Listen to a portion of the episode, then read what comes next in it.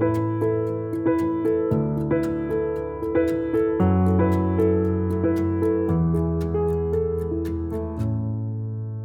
so glad that you're here this morning. Um, I'm excited to continue our Revelation series titled Dear Church. If you'll join me over there in the last book of the Bible, Revelation chapter 2. Today we're going to look at the address to the church in Smyrna. And I have some background that I'd like to share with you. I think it's important uh, to the message today. It's always exciting uh, to see words written in red by Jesus Christ because he spoke them. And, uh, you know, it's important to understand when you see something from Jesus Christ, you know 100% there's no error in it, there's no ill will in it, uh, there's not deception. He means he says one thing but means another. And we can know that because he raised from the dead. He's verified the entire Old Testament for us, verified the New Testament. We can learn and grow, and everything that he says is not only applying to the people that he wrote, the second church in uh, Asia Minor here, which is Smyrna, but we can also take and learn from it too. That's why I'm excited about this series. Because oftentimes we're trying to figure out what the Bible says, but we never really let the Bible say what it has already said. Amen? Uh, we surround ourselves with commentaries and concordances and different translations, thinking that we make ourselves more wise because we hear from other men. But uh, it's very important to let the Scripture speak for itself. And Jesus here is addressing a church that was heavily persecuted. Some interesting things about this church. The first thing I want you to note here, it is this church and Philadelphia later on in our study that receives no condemnation from the Lord. There's nothing to correct. There's nothing to speak about them in which they need to get better at or stop doing. We saw the church uh, at Ephesus last week, and we could call that the loveless church. They were able to stand up for what was right, but they had no love for the people they were trying to reach. And I believe that is a lack of putting the gospel first. We saw how, I think very clearly, the doctrine of the Nicolaitans, which comes up later in our study, uh, can be modeled in the Catholic Church today, making the people in the church higher than the people who come to church. You know, for the longest time, uh, the Catholic Church persecuted peasants and people who wanted to read the scripture in their own language. They intentionally kept it in a very difficult language of Latin so that people could not understand it. You had to go and hear it from the priest directly. And then with the Bible being printed and being able to be put in many different languages, a lot of what the church was teaching uh, was a it was a lie. It was heretical. It was not true. It's all heresy.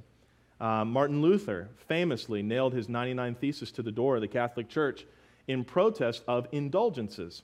And for those of you who are not familiar with that, there were people who would go around representing the, the Catholic Church and they would offer uh, you to put money in a bucket uh, so that you could pay for your sins. Okay, the Bible says very clearly that Jesus Christ bore our sins in his own body. Okay, so it's either the bucket or the body. Which one is it? Okay? And this is important to understand because uh, if we're not careful, we're going to have the wool pulled over our eyes. We're going to listen to people, we're going to listen to churches and listen to ministries and say, oh, sounds good, looks good, must be good, but we never verify it with what the scripture says. Never, ever take for granted what we have in a printed Bible. I know we've got it online too, and I'm not saying anything negative about that, but the fact that we can read the Word on our own at any time that we please, the average number of Bibles in an American household is 2.5. Think about that two and a half Bibles per household. That's amazing to think of, and yet uh, no one knows where they're going when they die. People have no idea what they believe. They just know, you know, we have the Bible. Okay, have you read it? I heard a great illustration recently about um, a pastor who was going uh, to a doctor because he had a toothache and he was given a prescription. He gets the prescription and uh, he gets it filled, he takes it home, and he never actually takes the medication, never actually reads what's on the bottle. One week goes by and his toothache is getting worse and worse. Two weeks go by, he can't sleep. Three weeks go by, he can barely function. He goes to the doctor and he says to the doctor, Doctor, what's going on? Like, I have this toothache, and, and you know, you were the one who's supposed to solve this, and it's not getting better, it's actually gotten worse. And the doctor says, That's so odd. By this time, you should be 100% healed. Uh, did you, did you uh, take the prescription? And the pastor said, Well, yeah, I, I took it and got it filled. And the doctor's like, Did you take it? Did you read the instructions on the bottle and take the medication? And the pastor goes, Oh, no, I didn't do that. Isn't that sad? that that is a wonderful description of teachers today. They know all about the things in this book, but they don't know what this book says. And they're teaching people, and people are going out and trying to be very humanitarian and kind and, and polite to people. Uh, we don't want to judge anybody because, you know, Jesus didn't judge anybody. Huh? you should see some of the things that Jesus said very clearly to the religious leaders and to other people who doubted him. The whole, the whole point of parables was to disclose the truth to those who wanted to hear, and those who were looking to merely uh, mock and ridicule, the truth was hidden from them. That doesn't sound like what our modern churches are teaching today. We're sacrificing all of our principles on the altar of cultural relevancy. It's a very dangerous thing. But we're going to talk a little bit about this location here. If you take a look on the screens, I'll have uh, some pictures for you. This city is still in existence today. It's modern day uh, Izmir. It's in Turkey, and it was a seaport on the Aegean Sea about 40 miles north of Ephesus. Now, what's interesting here, if you take a look up on the screen, is that uh, remember how Jesus was in the midst of these seven churches? Uh, the inference there is that those churches were in somewhat of a circle. And so you can kind of see here all of the churches that we're looking at in this series. You've got Ephesus right down there where we uh, looked at last week, and now we're looking at Smyrna. Uh, three of these here are port cities, and it's important to understand as a port city, they had a lot of different people coming and going. Okay? And this was on the Aegean Sea, 40 miles north of Ephesus. There's Smyrna right here. That black dot there represents Smyrna. Late in the first century, it was a large, wealthy city with a population of about 100,000. It still thrives today as Izmir with a population of about 200,000. Uh, this is a recreation of what it may have looked like in, the, in Jesus' day. Uh, you can see here the very large port. Uh, not all ports looked like this. They had designed it this way intentionally. Uh, it, was, it was called the Crown of Asia Minor, and it was right on the uh, end of uh, Mount Pagos, and I'll go through that here in a minute. But it was a beautiful city. You can see here the trees. Um, they were very pretty and maintained. There was a lot of flowers, a lot of uh, myrtle trees. It was, it was a decorated city. Lots of pagan behavior going on there, and you'll see that uh, in a moment. This is what it looks like today. Uh, this is modern day uh, Smyrna, now Izmir. And this is actually a picture that's really cropped. I couldn't find a good picture that didn't have a bunch of uh, like stuff on there that made it hard to see. But if, if you were to zoom this out, there's a good portion on the left and right of this picture. But you can kind of see where that port used to be or would have been. Look how densely packed that is. There's a lot of people that live there, according to uh, a census recently. It's about 200,000 people. Smyrna was one of the loveliest cities in Asia. It was called a flower and ornament, and it, was, uh, it has been called the crown of all Asia. The Acropolis is located on Mount Pagos, and I've got a screen here for you. I've got a shot on the screen here for you. There's that mount, okay? And then right down here is where you would see Smyrna. This is still, this is a more modern picture, but you can see the mount here. See these nice, beautiful trees that were lining around the city? Uh, this was not a poor place. It thrived. There was a lot of merchandise coming and going out of there. A lot of money was being traded, and a lot of different thoughts and religions came into this uh, little city. It was called the Crown City because the Acropolis was encircled with flowers, a hedge, and myrtle trees. The city was adorned with noble buildings and beautiful temples, and I want you to take note of what these temples were built to. You had a temple of Zeus, a temple of, there's our lady again, Diana, and you saw how prevalent she was in Ephesus. Uh, she was just as prevalent here in Smyrna, a temple of Aphrodite, a temple of Apollo, and a temple of Asclepius. I'm not even saying that right. Asclepius. Uh, he's called the god of medicine, but uh, there was a temple towards him there, and there were routine sacrifices going on. Tribute was required by those who were governing the city. But Smyrna also had a theater and an odeum, that is, a music center. It was the home of music. It also had a stadium, and it was at this stadium that Polycarp, and you'll remember Polycarp if you're familiar with Fox's Book of Martyrs, but he was a bishop of Smyrna and a student of the Apostle John. He was murdered, he was set on fire at a stake in the stadium in Smyrna. Now, that was in 155 AD. And at the time of this writing, it's about 96 when John is writing this here and getting this vision on the Isle of Patmos. So it's interesting to see that just as prophesied, you're going to see what Jesus says in just the, the verses we're going to look at in our, our context today to be faithful, to not be uh, weak in the persecution. I have some things up here. Uh, this is an image of uh, Polycarp on the stake to which he was burned.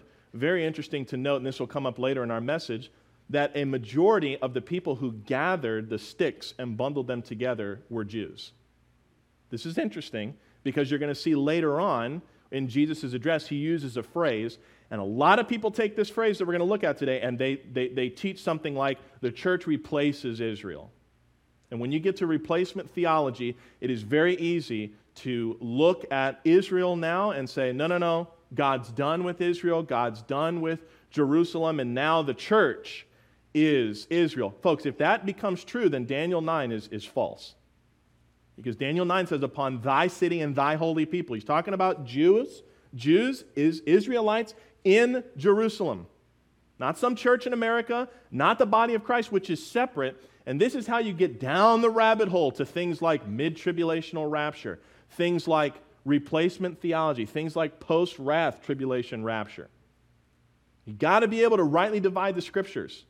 But it is interesting to see that most of the people that gathered the wood that was needed to, to burn this Christian, let's, this is exactly what he was. He was known as a Christian. Acts tells us that they were first known as Christians in Antioch, and they were persecuted as such, even when, uh, um, uh, when the Roman emperor came along, Constantine, and actually made Christian, Christianity the religion of the world. He called it Christianity.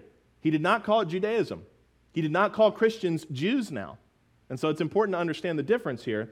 But it's also important to see how heavily involved the Jews were in the persecution against their own Messiah.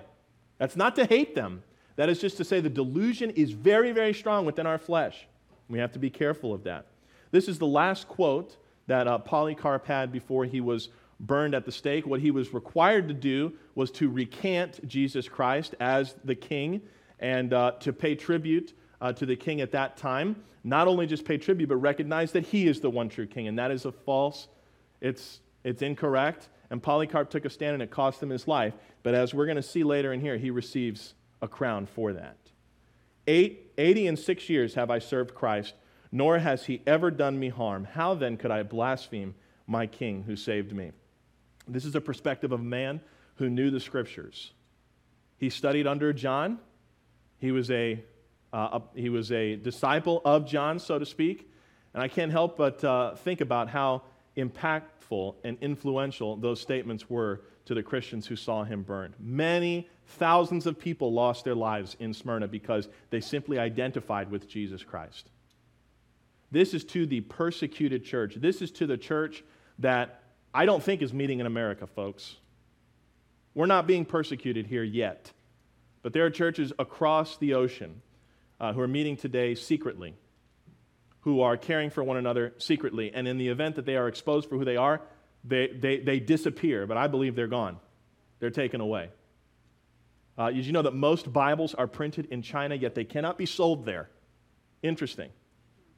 Very interesting to see. And China's buying up a lot of real estate. China's making a lot of investments in American businesses.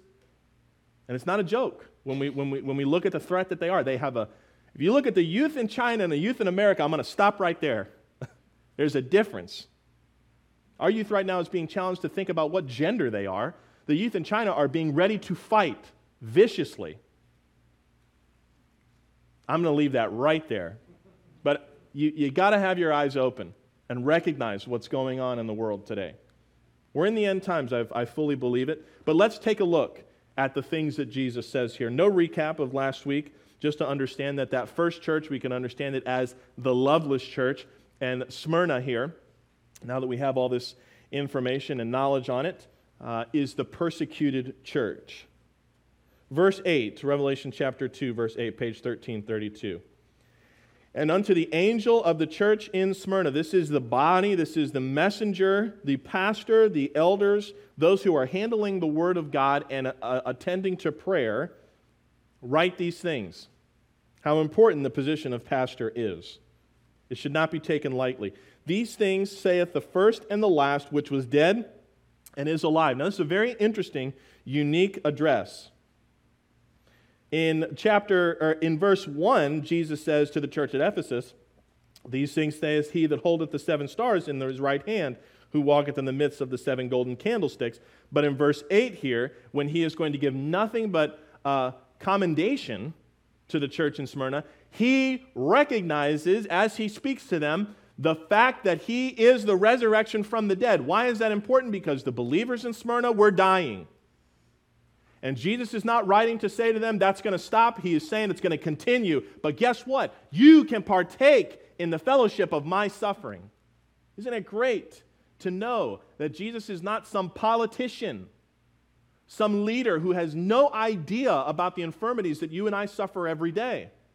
He was persecuted more severely than we were persecuted. And he had no sin. As it said in 1 Peter, when Jay had that as our scripture reading, he left us as an example. He left us an example in his suffering. What an encouragement. This is not just some, Jesus was thinking of what to say, and he said the first, the last, um, and the one that, and the one that is alive. He's talking specifically here, highlighting about his resurrection and to encourage those believers in Smyrna. You're going to die, but then you're going to live forever. Amen? And folks, you and I can have that same comfort. We've talked about how important it is to see the threefold aspect of these letters. The first fold is the direct one, the interpretation to those believers in that day. The second one is to how we can look at churches today churches in our time today who suffer or who are loveless, as we saw in Ephesus. And then the third fold, which is more of an application than it is a direct interpretation, but the application here, the third one, the third fold, is for you and me today. Different types of believers. I want to read you this about Smyrna, the word. Smyrna means bitter. Uh, the Greek word translates the Hebrew mor or myrrh, and it is a fragrant perfume used in embalming bodies. Now, if you're taking notes here, I want you to write down Matthew 2, verse 11, which is when the wise men came to see Jesus. Gold, frankincense, and what, folks? Myrrh, which theoretically would have been crushed. The petal of it would have been crushed so as to bring forth the fragrant smell. Think about that. You can have a piece of myrrh and it, it, it, smells not that great, not as sweet as it could be. Not until it is destroyed is when it gives out a fine powder. isn't, this a, isn't this wonderful to see the comparisons here? So Matthew 2:11 is when the wise men brought that to Jesus as a young boy. And then in John 19:39, John chapter 19 and verse 39, Joseph of Arimathea and Nicodemus bring to Jesus' embalming process myrrh. And now Jesus is writing to a city which very meaning talks about bitterness and then fragrance coming from it.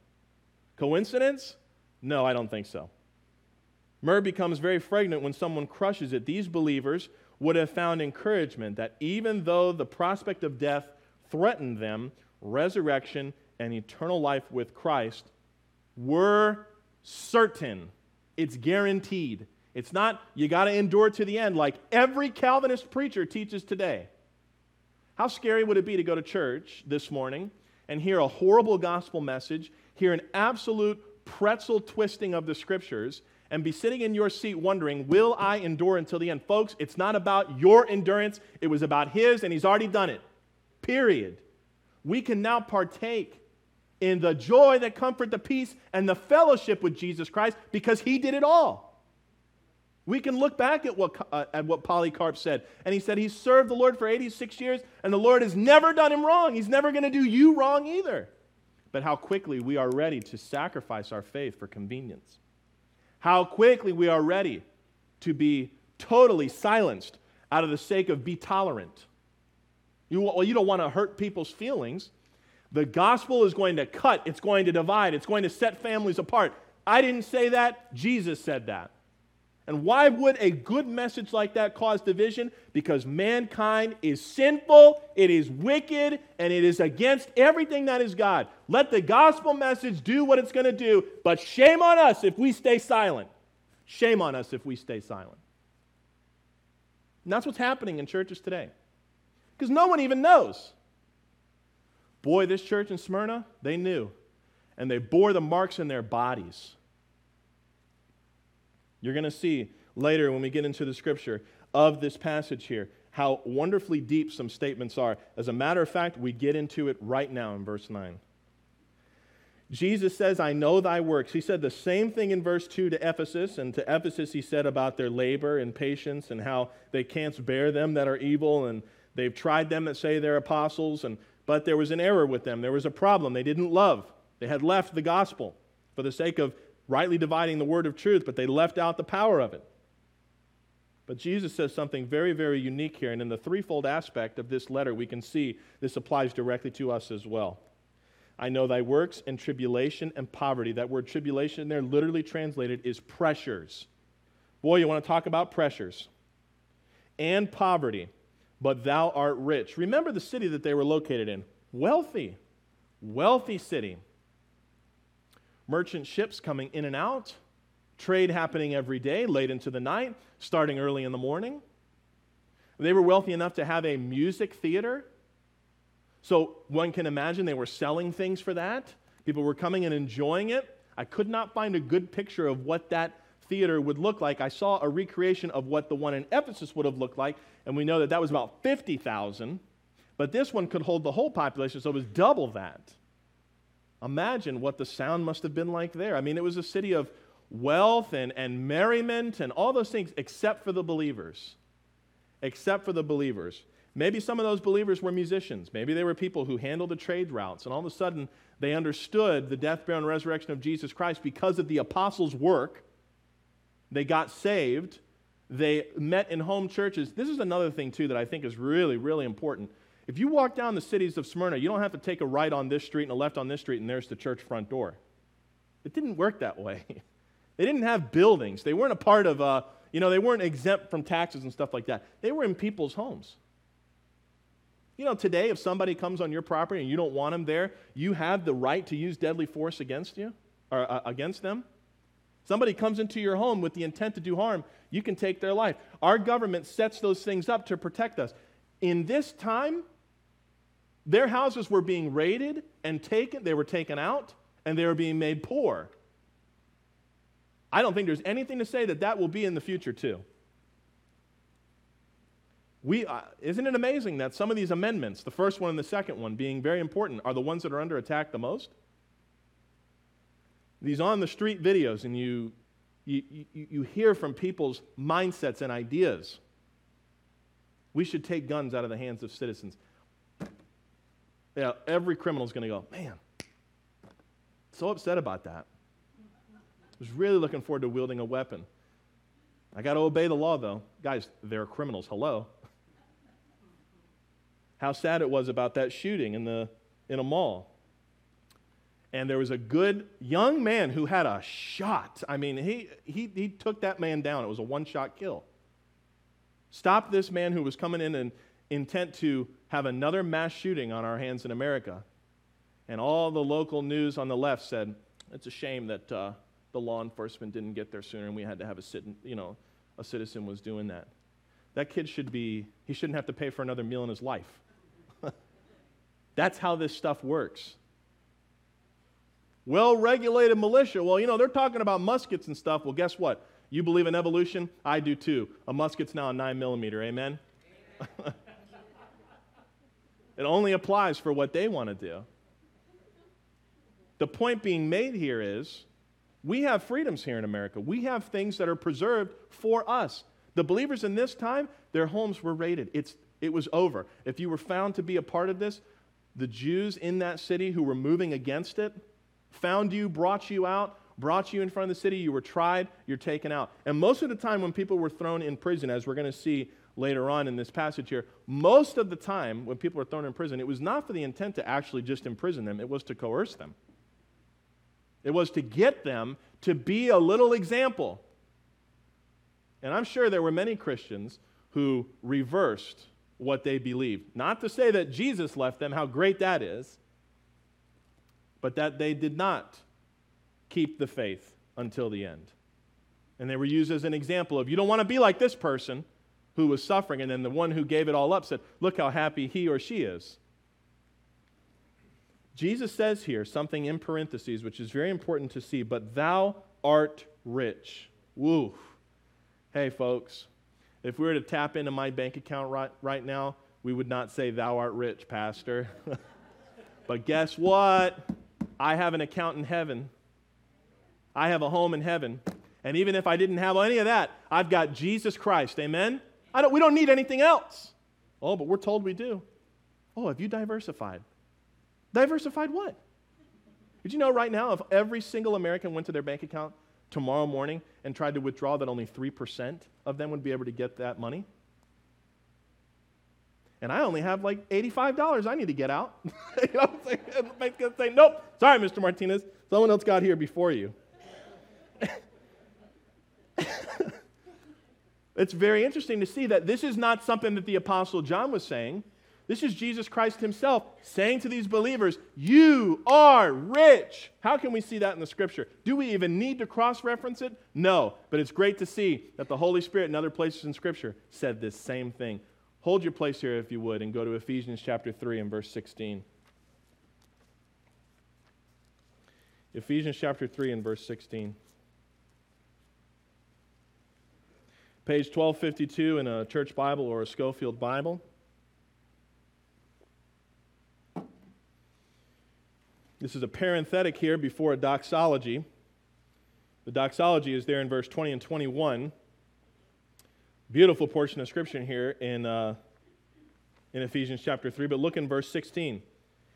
That he, we're talking about Jesus Christ, the reference there from verse 14, I bow my knees unto the Father of our Lord Jesus Christ, that he would grant you according to the riches of his glory. Now look, we're not just saying, ooh, Jesus said rich here, and, and the word here is rich too, so we got to line these things up. You know, I did a word search on the word rich, and overwhelmingly it's used in a negative sense.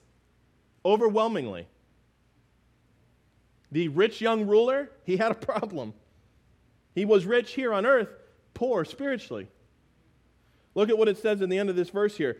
According to the riches of his glory, we're asking, uh, the apostle here is praying according to the Lord's riches, for this specifically, for you to be strengthened with might by his Spirit in the inner man. Look up here.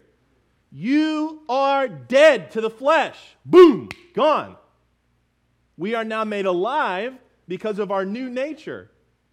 It is worth it to invest in your new nature, period. It's the only way that we're strengthened.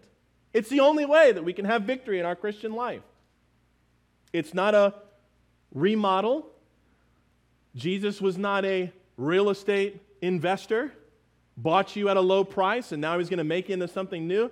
No, that old property is going to be destroyed, and there's going to be a new property built. And you and I can enjoy that. But if you and I think that we're going to be able to endure persecution of our own strength, you're wrong. You are wrong. And when the tribulation period happens and all these people who are doing their best to try to survive and get things done, boy, when a third of the earth's population is gone, hundreds of millions of people dying, water being turned into undrinkable water, the forests being burned up, what are you going to do then? To the believers in that time, the only thing that they can do is rely on Jesus Christ and they will be brought before the world on a stage, and they will have their heads removed from their body as a demonstration of power from that world government. All I am saying to you about that is I'm glad I'll be gone. I will be fitted and fat, fitted for a robe, and I'm going to be eating as much as I can at the marriage supper of the Lamb. Amen? And I won't even get fat. You know how wonderful it is? Uh, we didn't talk about this last week because we ran out of time, la ti da. But at the end of uh, the address to Ephesus, it talks about eating of the tree of life in the garden, in, uh, uh in the paradise of God. When you go back and when you go to the end of Revelation there, it's wonderful to see the tree of life to which we're going to eat has 12 different fruits. 12. Now, I don't like fruits now, but if it's in eternity, I'm going to like it then. Okay? All right? And we're going to actually pull from the leaves, mix it with water. It's going to be like a beautiful tea. Now, if you invited me to lunch today and you said, Pastor, we're going to have fruit and tea, I'd say, call me when we're going to get steak and potatoes. Okay? But it's wonderful to see that in eternity, we're not going to be some mindless monk. Oh, you know? We're not going to be like that. We're going to be able to sit and fellowship, have sweet fellowship with one another, be able to eat and drink refreshments. And guess what? You're not going to have too much tea that Jesus is going to be like, whoop, check your sugar. Careful. What? Careful of the inflammation that causes. We're going to have new bodies. I don't think we understand it. You know, like right now, it's like people are doing whatever they can to stay healthy and, and, and be wealthy, and all of a sudden those things are taken away. We were teaching on that last Wednesday uh, in the book of Ecclesiastes. But guess what, folks? When we slip into eternity, it is exactly that eternity, and it's forevermore. People ask me, do you think we're going to know our loved ones and things like that? I personally believe that we do, but can I be very candid with you? I'm going to know Jesus, and that's enough. That's enough. That's going to be enough for me. So we see here that it says, strengthen in the inner man, that Christ, verse 17, may dwell in your hearts by faith, and that ye, being rooted and grounded in love, may be able to comprehend with all saints what is the breadth and the length and the depth and height, and to know the love of Christ, which passeth knowledge, that ye might be filled with all the fullness of God. The translators put a period there because the thought was over, but the communication here is that all of those things in 16, 17, 18, and 19 all start with the beginning we are being granted this from the riches that God has in Jesus Christ. What a joy and peace and fellowship that we can have. Now, is there a way that we can do a little account transfer? Maybe we want to help somebody else. Can we help bring other people into these riches that are in Christ? Yes, I'm so glad that you asked. As a matter of fact, your salvation came with an account in which you can transfer to other people. 2 Corinthians chapter 6, you can let Ephesians go. 2 Corinthians chapter 6, you want to talk about, uh, want to talk about a passage that includes suffering?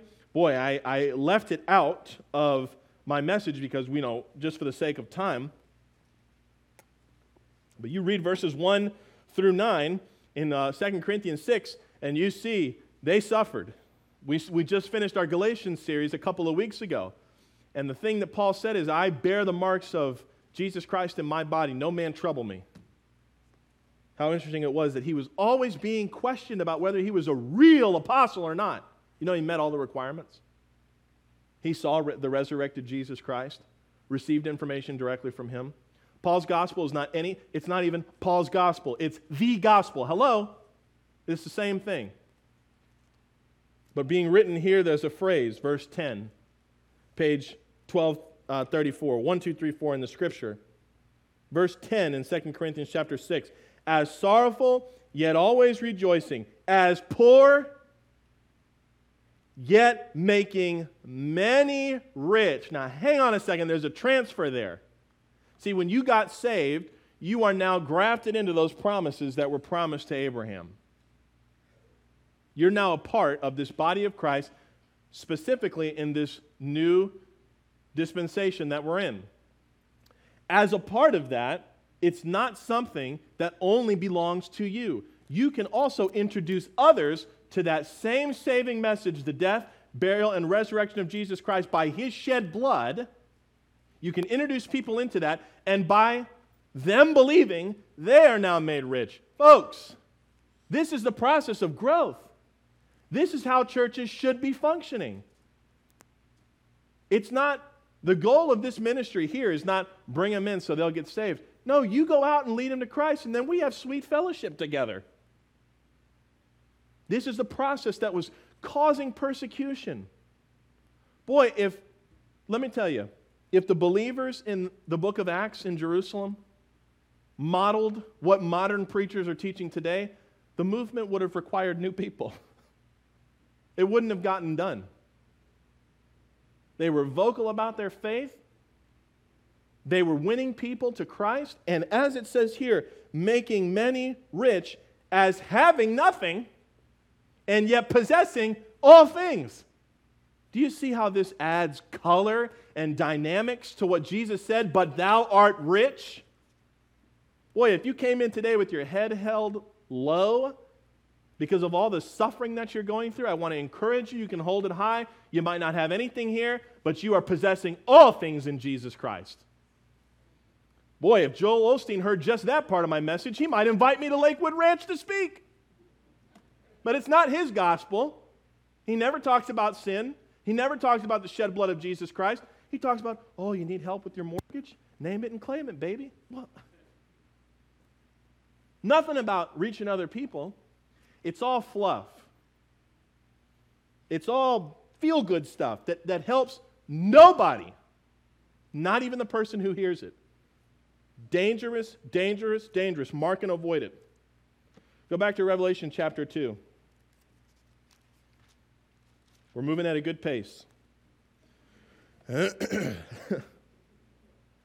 want to talk specifically about this next passage or this next phrase here because many people have dug way too deep, way too deep into what Jesus says here and have made it to be something that it's not. Jesus is speaking here I know thy works in tribulation and poverty, but thou art rich, and I know the blasphemy of them which say they are Jews and are not, but are the synagogue of Satan. Now, What's being referenced here? The clearest explanation is always the one that we should go to first. And the very clear explanation here is that the Jews who were saying they were Jews because they were born into the family of Israel are not Jews because they have rejected their Messiah. Paul speaks about this in Romans chapter 2. And he says here, For a Jew is not just one who is a Jew outwardly of circumcision of their flesh, but one who is one inwardly a circumcision of the heart. Now, that's expressive language. It doesn't mean we actually have to cut our heart or that we have to give our heart. The intent there is, nothing to do with this, it has everything to do with this. A completed Jew is not a Gentile. Listen to me closely now. A completed Jew is not a Gentile. I'm not Jewish. I'm a Christian. I've put my faith in Jesus Christ.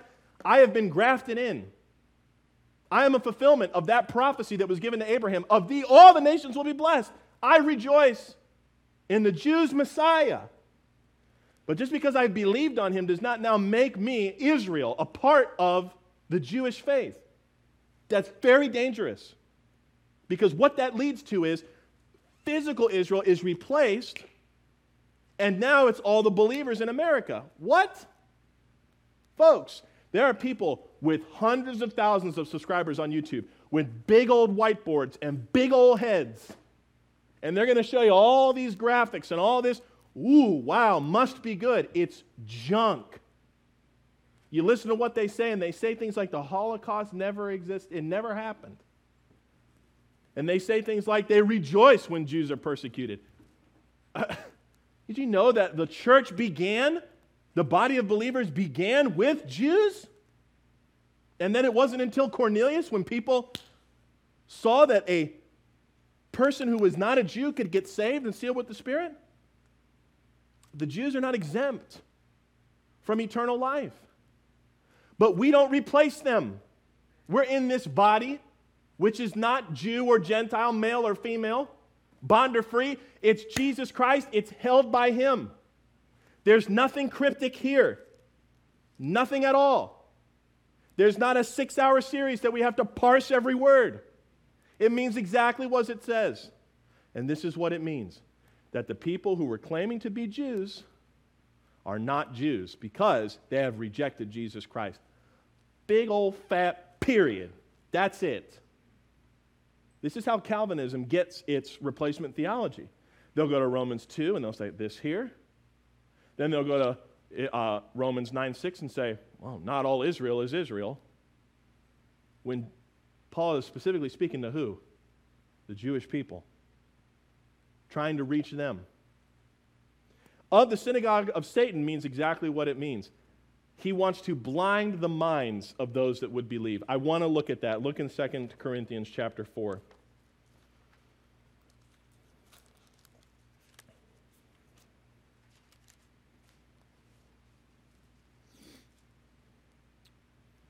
2 Corinthians chapter 4 and verse 3. This is on page 1232. But if our gospel be hid, it is hid to them that are lost, in whom the gods of this world, which blinded the minds of them which believe not, lest the light of the glorious gospel of Christ, who is the image of God, should shine unto them. For we preach not ourselves, but Christ Jesus the Lord, and ourselves your servants for Jesus' sake.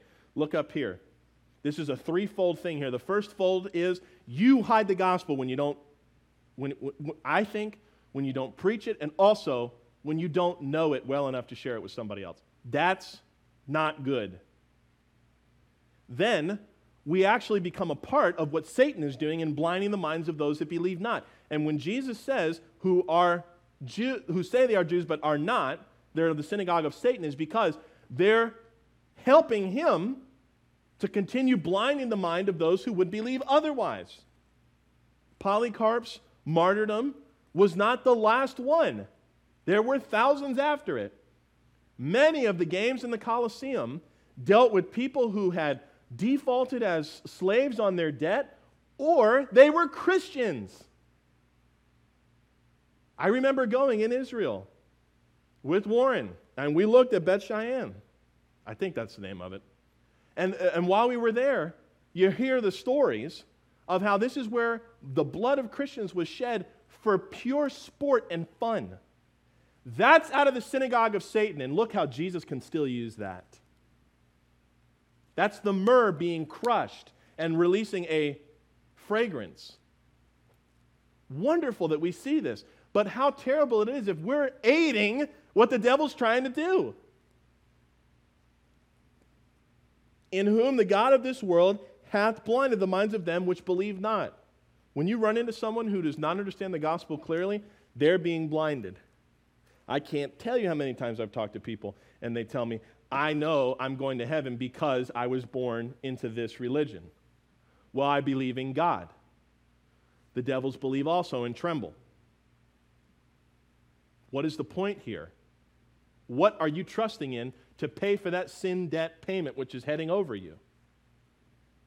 Lest the light of the glorious gospel, and it, it, it, it clarifies the gospel, the good news of Christ, who is the image of God, should shine unto them. And then the third fold here is that we are not to be preaching ourselves, but to be preaching Jesus Christ. And the people who were suffering in Smyrna, Jews and Gentiles, were preaching Jesus Christ, and the ones who came to silence them were doing the work of the devil. Period. That's what that means. Go back to Revelation chapter 2 and verse 9. Verse 10 Fear none of these things which thou shalt suffer. What encouragement from Jesus Christ who hung on the cross and shed his own blood. Boy, it brings color to what it says in Hebrews 4. We don't have a high priest that was not touched with our infirmities but likewise was tempted in all ways such as we have been tempted. Jesus Christ is the only one that you can cry out to in tragedy, and he can answer back, I know how you feel.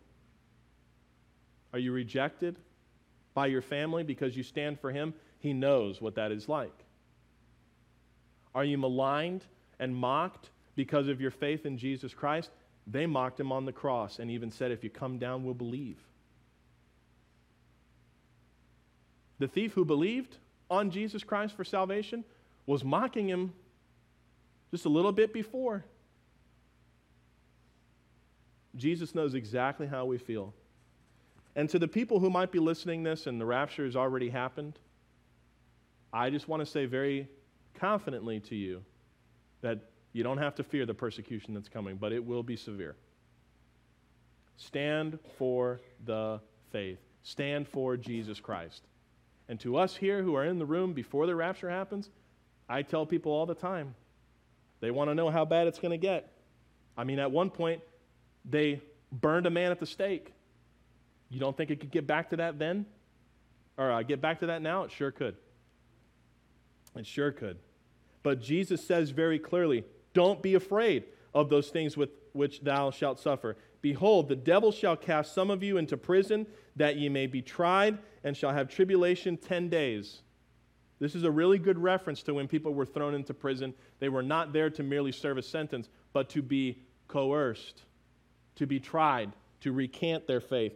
Not that it would take them out of eternal life, but it would hurt the forward progress of the gospel.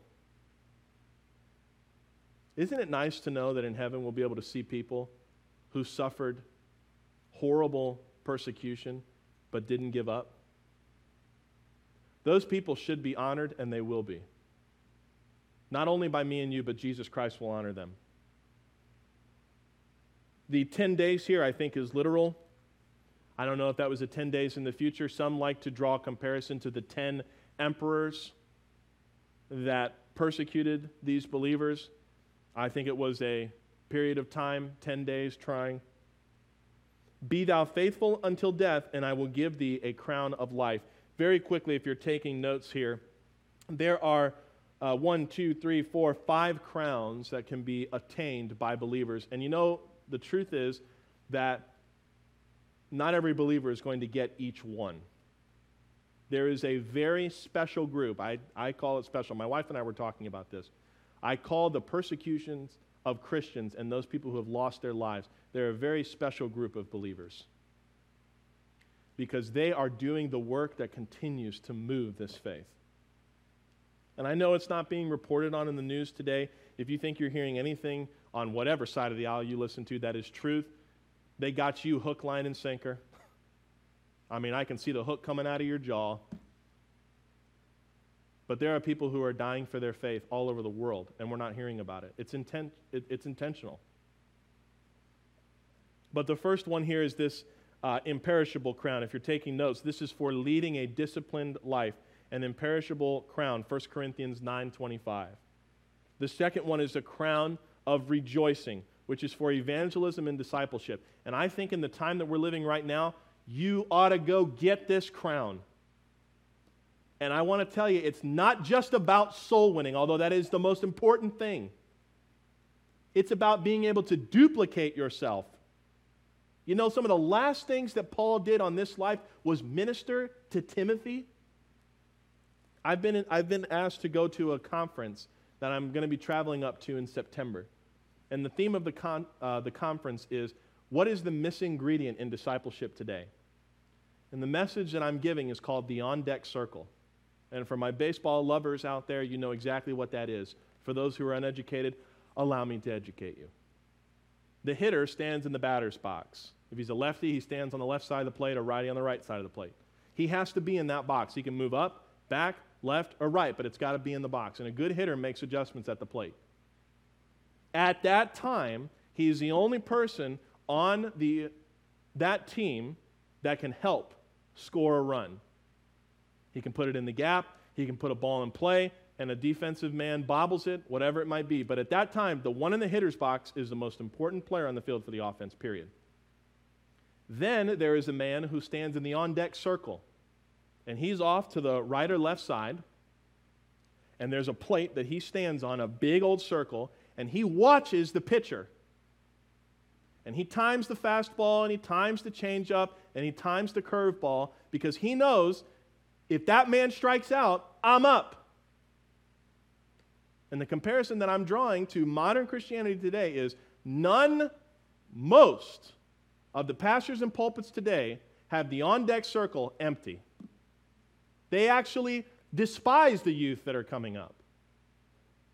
And what's going to happen is they're going to be done, and there's going to be no one to take it over, and the devil just waited you out, and he does exactly what he wants. That's the missing ingredient in discipleship today. And that crown of rejoicing, I'm glad that people are soul winners. But if you can't take somebody under your wing and disciple them, you need to work on that. That is a very important part of the ministry here. 1 Thessalonians 2:19 talks about that crown of rejoicing, and we can get that. We can also get the imperishable crown. Number 3, a crown of righteousness, which is for loving the Lord's appearing, 2 Timothy 4 and verse 8. This is a crown of righteousness for looking for the Lord's appearing and being excited about it. Boy, I know there's one person in my life who's going to get that. My wife. She's always talking about we're going to get rich. She just said it this weekend. Was talking about something we had to do in the future, and she's like, I said, What? Well, we're going to get raptured before then. Said that before we had to put a down payment on a home, before I graduated from college. We're, we're going through the adoption process, and we had said, uh, I remember her saying years ago, well, we don't have to worry about that. We're going to be raptured before then. The fourth one here is a crown of life, which is mentioned here in Revelation 2 and verse 10. It's also in James 1 and verse 12 for enduring trials. And this, I believe, is for a very specific group of believers. You and I may experience trials and persecution today, but there are people who experience the loss of life or their, their, their body being beaten and tortured into submission. Oy. The Lord does not look past that, He will reward it. And the fifth one here is a crown of glory for shepherding God's flock faithfully. And that's what I intend to do here. I know I get riled up, and sometimes people say, This guy's too cocky. If you think I'm cocky in myself, you're not paying attention. I got an email recently that people said, uh, this, this young lady said, I speak too harshly on sin. Uh, well, I'm not sorry about that, because sin is what separates us from God. And if we as believers think we're just going to live it up until He comes back, shame on you, and shame on me if I don't speak out against it.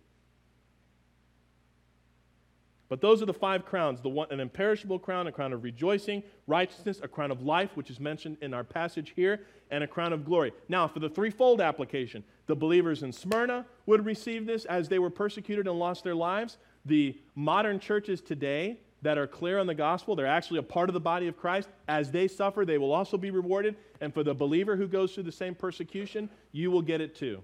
Isn't that a wonderful promise and guarantee? I think it is. Now, this last part, I love it. Pastor, you've said that about every verse. I know.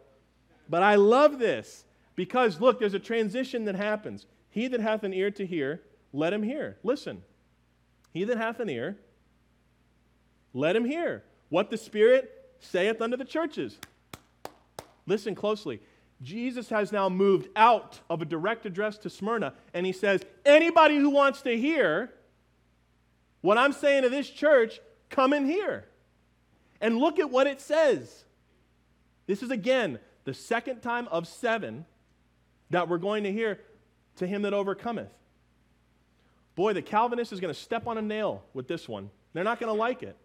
Because what this says very expressly is, He that overcometh shall not be hurt of the second death. This is a double negative. Shall not in any way be hurt of the second death. What is the second death? It's in Revelation chapter 20 when all of those who stand at the great white throne judgment experience the second separation of soul and spirit from God forever in hell. The guarantee here is for the threefold the believers in Smyrna, the modern churches today, and for the individual believer if you are one that overcomes, you will not be hurt by the second death. You will not in any way. No way. Boy, here come the people with the ammo for any way. What about if I do this? Nope. You mean to tell me? It's always funny when I'd soul win to teenagers and they'd always go to these two things to talk about. It's the worst thing you can ever do. So you mean to tell me if I live a life really badly, I rob a bank and kill somebody, but I've already believed on Jesus Christ. I'm going to heaven. I don't know why bank robbery and murder are tied together as the worst thing. but guess what? You're an overcomer if you put your faith in Jesus Christ. And that's in 1 John chapter 5. You need to understand that. This is not the one that said, and you, this is not speaking to the people who only overcome in Smyrna because Jesus has opened up the invitation. Anybody who wants to hear what God says, let him hear what I'm going to say. If you're an overcomer, you shall not be hurt of the second death. This is for anybody who puts their faith in Christ, not for those who just endure to the end. Sorry, John. Sorry, all these people who like to teach that phrase. They take Matthew 24 and they totally butcher it. They ruin the message there. But very clearly, this is talking to anybody who believes you're not going to be hurt by the second death. Look what it says in verse 7 To him that overcometh will I give to eat of the tree of life, which is in the midst of the paradise of God. The same invitation is made there. Okay, I made an address to Ephesus. You're doing good? You got caught lacking on this? Get it together. Anybody who wants to hear, you're going to over, if, if you're an overcomer, you're going to eat of the tree of life in the paradise of God. Well, that's great. Okay, now we're talking to Smyrna. All right, Smyrna, you're doing an excellent job. Keep it up. Don't fear those things that the synagogue of Satan is going to do to you. You uh, continue and be persecuted for your faith. I'm going to give you a crown of life. Everybody else, hear me now. Anyone who's an overcomer, you will not be hurt by the second death. Wow, the organization and structure of Jesus as he speaks. You can close your Bibles. The things that we read in the scripture are not just to make us feel good. We're supposed to take these truths as believers and get them out to other people.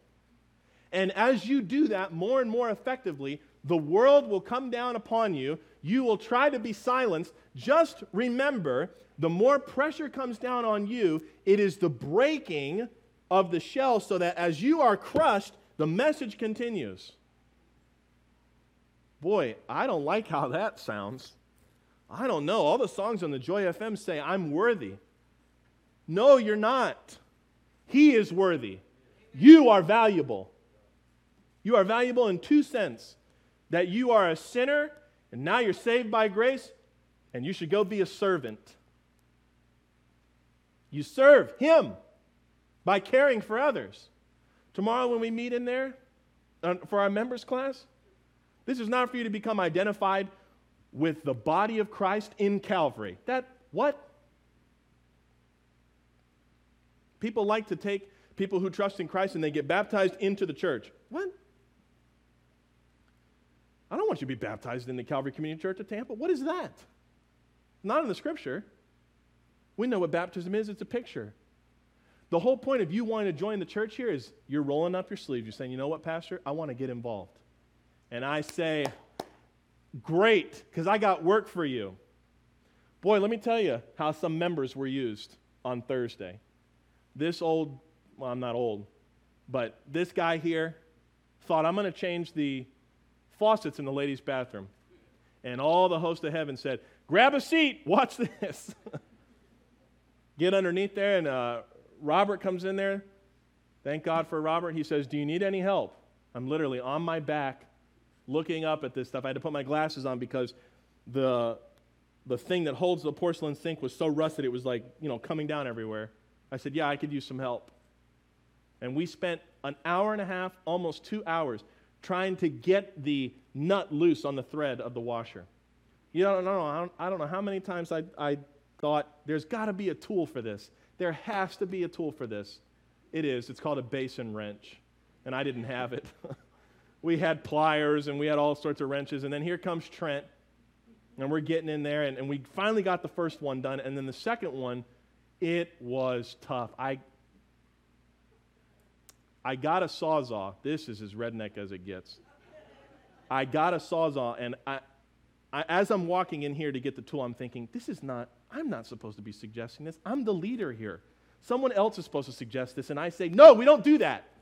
But I'm the one getting it, and we had to cut the faucet line, and thank goodness we didn't hit any water or anything. And then the thread was so tight in there that it took three of us to pull, pull, pull, and then Trent did it because we loosened it. I mean, he says he did it but I think it's because we loosened it. Anyway. But finally, we got it all done. And you know what was great? You know what was great about that, that little silly story here? Here's a kid from Georgia who came down here for one reason I want to serve the Lord. And here's Robert and Erica, who we got a chance to lead to the Lord in Ranch years ago. They're still here, they're faithful, and they're serving the ministry. It's just a faucet. It's so much more than that. We got to fellowship with one another. You know, I'm not sending them a check. You know what I'm saying? Hey, here you go. Here's a little bonus for that faucet. no, they're going to be rewarded for the work that they do here. You want to be a member here at Calvary Community Church? It's doing stuff to help. It's doing stuff to help preserve the property, preserve the ministries, so that we reach more people. But it, it, it's all nothing if we haven't overcome the world. And we already have, because we have Jesus Christ. What an encouragement verses 8, 9, 10, and 11 are in Revelation chapter 2. Now, next week, we're going to talk about Pergamos, okay? This is, this is a tough one. We can see a lot of comparison to modern churches today. But remember, it was only Smyrna and Philadelphia that received only uh, commendation from the Lord. All the other churches, hey, listen up. But isn't it good to know that our Lord is forgiving? His mercies are new for us every morning. We've got a purpose when we wake up. Oh, the stocks are down, inflation's up, gas is up. God is still good, and there are still lost people that need to be saved. Let me explain to you the most important news in all the world. That this hand here were to represent you and me, and my wallet represents sin. I put it on top of my hand because the Bible says, For all have sinned and come short of the glory of God. To come short means we miss the mark. This is a person who is perfect, who has no sin, and that person doesn't exist. God loves us, but he hates our sin because our sin separates us from him. In order to get to heaven, like I said, as the scripture said, Revelation 21, verse 27, there shall nothing enter into it that defileth, maketh abomination, or even a lie. It's not good enough to be good enough. You got to be perfect. Well, I'm never ever going to sin again. Great. How about yesterday? Mm, don't talk about that. I think it's funny people that say, I've never sinned. I'm like, where is your wife? May I talk to her, please? She'll tell me. You got to be perfect to get into heaven, but we're all sinners. We all fall short. The wages of sin, the payment for sin is death, eternal separation from God forever in a literal fire burning hell. It's not going to church enough. It's not giving enough money or doing enough good works to save you. It's not a prayer. It's not asking the Lord to come into a certain body part or living a life that is evidenced of change. It's death. That's the requirement. This hand represents Jesus Christ, the first and the last, and the one that was dead and is now alive. For God so loved the world that he gave his only begotten Son, that whosoever believeth in him should not perish but have everlasting life. My friends, and to all those who are listening, it is literally that simple. Jesus Christ took our sin. He became sin for us, as we saw in 1 Peter chapter 2. He bore our sins in his own body for the purpose of paying it. And look, he didn't go down in there in a ring in Madison Square Garden in hell and fight the devil for three days. That's an old story that is, it's not true. You want to know when sin was paid for? When that blood was shed and Jesus Christ said, It is finished. That is when the payment for sin was accepted. He gave up the ghost, descended into the heart of the earth, took those believers in paradise. And guess what? You and I can partake of this eternal life by simple faith in that death, burial, and resurrection of Jesus Christ, that whosoever believeth in him should not perish but have everlasting life. Now, when the Lord looks at you, he sees his son. Now you're an overcomer. And the world's going to crush you, it's going to discourage you. But Jesus has very clearly said, Fear not these things. But maybe you're here today and you don't know. You don't know where you're going to go when you die. Let's get that settled. Because, folks, you could walk out of here, it just rained, slick on the ground, you get in a wreck, and it's done. You know where you're going to go when you die? Or are we playing a game? Well, you know, I'll, I'll get it figured out. Don't wait. Believe on the Lord Jesus Christ today. Will you pray with me, please? Heads are bowed and eyes are closed. Nobody's looking around. If you're here this morning and you're not sure where you're going to go, you just heard a gospel presentation. That word gospel means good news. And it's good news because right now, right where you sit, you can get saved. It's not an emotional experience, it's not a transformative thing that people are supposed to see on the outside. It is simply being passed from death unto life, as Jesus said, and it is by believing on Him that He paid for your sins with His shed blood. I want to pray for you. If that makes sense today, why not believe right where you're sitting? Why not put your faith in Jesus Christ? If that makes sense and you're doing that for the first time today, I want to pray for you and rejoice with you. Would you just raise your hand and let me know, Pastor? That made sense, and I'm putting my faith in Jesus Christ. I want to pray for you. Anyone at all before we close? Raising your hand doesn't save you, it just lets me know. And I want to rejoice. Heads are bowed and eyes are still closed. Folks, persecution is coming. It's already happening overseas, and it's going to come here to America. We see in the book of Revelation all the things that will happen in the tribulation period. But do not be afraid. Do not be afraid of the persecution that is coming. Instead, prepare yourselves with knowledge and experience to win souls and disciple others. Father, thank you for this wonderful letter to Smyrna. Thank you for the believers who were faithful until the end. We know that they will be rewarded. Lord, give us strength, as we saw in Ephesians, according to the riches of your grace, that we can understand all the height and depth and length of your love. In Jesus' name we pray these things. Amen. If you enjoyed today's episode of Bible Line, make sure to subscribe to the channel and share this video with a friend. Do you have a Bible question? Send us an email, questions at BibleLineMinistries.org, and we'll do our best to get you an answer. Or you can leave your question in the comments of this video. Be sure to check the links in the description for more clear Bible teaching. Bible Line is a ministry of Calvary Community Church located in Tampa, Florida.